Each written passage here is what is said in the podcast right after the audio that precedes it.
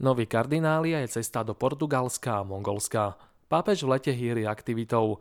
Júlový súhrn diania v kresťanskom svete pre vás pripravil vedúci redaktor Sveta kresťanstva Imri Gazda a podcastovo redaktor Pavol Hudák. Tak nech sa vám príjemne počúva. Máme za sebou polovicu prázdnin, ale vo Vatikáne akoby tento rok zabudli na letný režim. Obzvlášť náročné dni čakajú na pápeža Františka. Už na budúci týždeň zavíta do Lisabonu, kde sa zúčastní Svetových dní mládeže. Z nich si v sobotu 5. augusta odbehne na pár hodín do Fatimy, aby sa na Marianskom pútnickom mieste pomodlil ruženec spolu s mládežníkmi so zdravotnými problémami. Ešte namáhavejšie to František bude mať na prelome augusta a septembra, keď sa vyberie na apoštolskú cestu do Mongolska.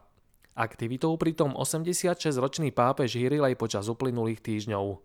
Hneď v prvý júlový deň vymenoval nového prefekta dikasteria pre náuku viery, ktorým sa stal argentínsky arcibiskup a Františkov dobrý známy Viktor Manuel Fernández.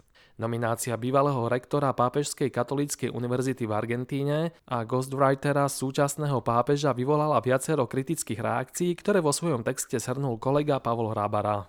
Veľkú pozornosť vyvolal aj nezvyčajný sprievodný list, v ktorom František pomenoval hlavné očakávania od nástupcu kardinálov Ladariu, Millera, Levadu a Ratzingera. Zo slov súčasného pápeža vyplýva, že namiesto honby za doktrinálnymi omylmi od Fernandéza očakáva podporu teologického poznania. Už po týždni pápež František prekvapil znova, keď oznámil mena 21 nových kardinálov, ktorých kreuje na konzistóriu 30. septembra predvečer dlho očakávanej biskupskej synody o synodalite. Na zozname podľa očakávaní nechýba Fernández, rovnako ako ďalší noví prefekti Robert Francis Prevoz z dikasteria pre biskupov a Claudio Gugerotti z dikasteria pre východné cirkvy. No ako sme si už zvykli, núdza nie je ani o niekoľko prekvapivých mien – Jedným z nich je 96-ročný kapucín Louis Dry, dlhoročný spovedník vo svetini Pany Márie Pompejskej Buenos Aires. Druhým najsledovanejším predstaviteľom katolíckej cirkvi je v súčasnosti predseda Talianskej biskupskej konferencie Mateo Zuppi, ktorého si František vyhliadol za svojho mierového vyslanca.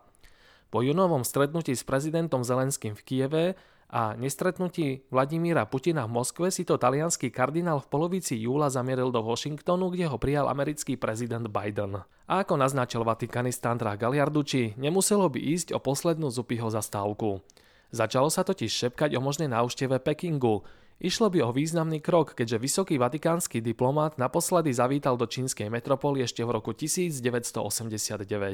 Aj preto sa objavili úvahy, že aktuálny ústupok Vatikánu vo veci nového šankajského biskupa, ktorého čínske úrady pôvodne dosadili bez súhlasu Svetej stolice, treba čítať v tomto diplomatickom kontexte.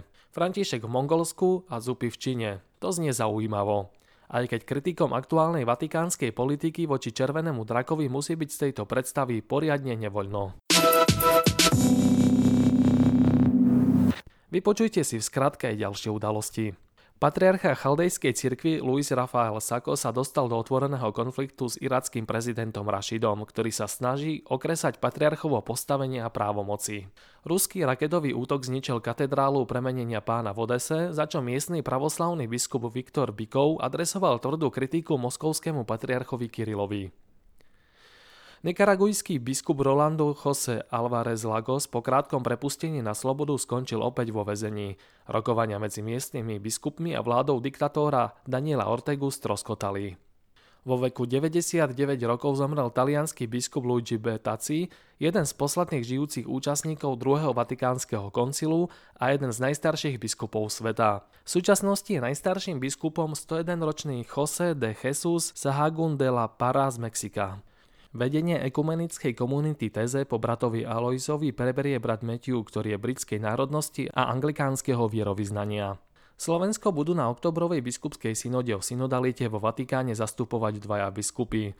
Pomocný biskup Košickej arcidiecezy Marek Forgáč a pomocný biskup Bratislavskej eparchie Milan Lach. Budovu pápežských misijných diel v Bratislave neznámi pachatelia posprejovali transheslom. Podobné incidenty sa objavili už aj v minulosti. Novým šéf-redaktorom katolických novín sa stal 34-ročný Jan Lauko, ktorý v redakcii pôsobí od roku 2012.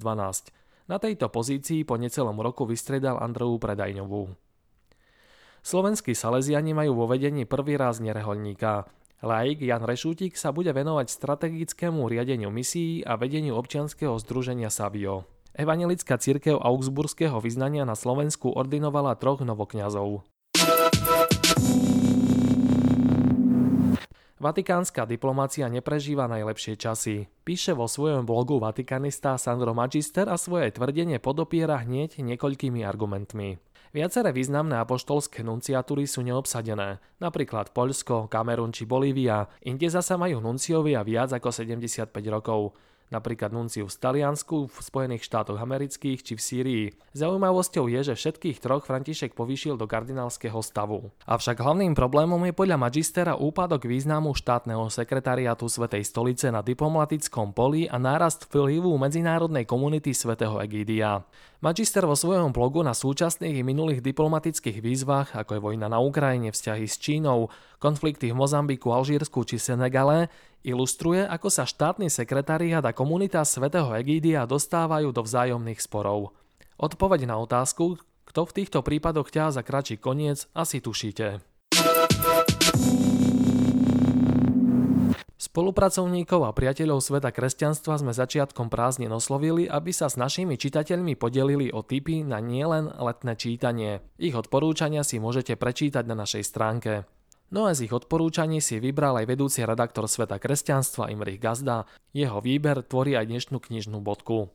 Na knihe pastora a autora New York Times bestsellerov Johna Marka Comera má viac ako nadpis Neúprostné nie zhonu zaujal skôr podtitul ako si v chaose moderného sveta udržať emočné zdravie a duchovný život.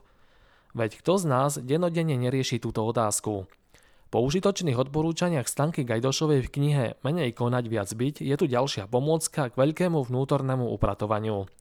Prajeme vám požehnanú druhú polovicu prázdnin. Na ich konci sa opäť prihlásime s Vatikánskou sedmou. Zatiaľ do počutia.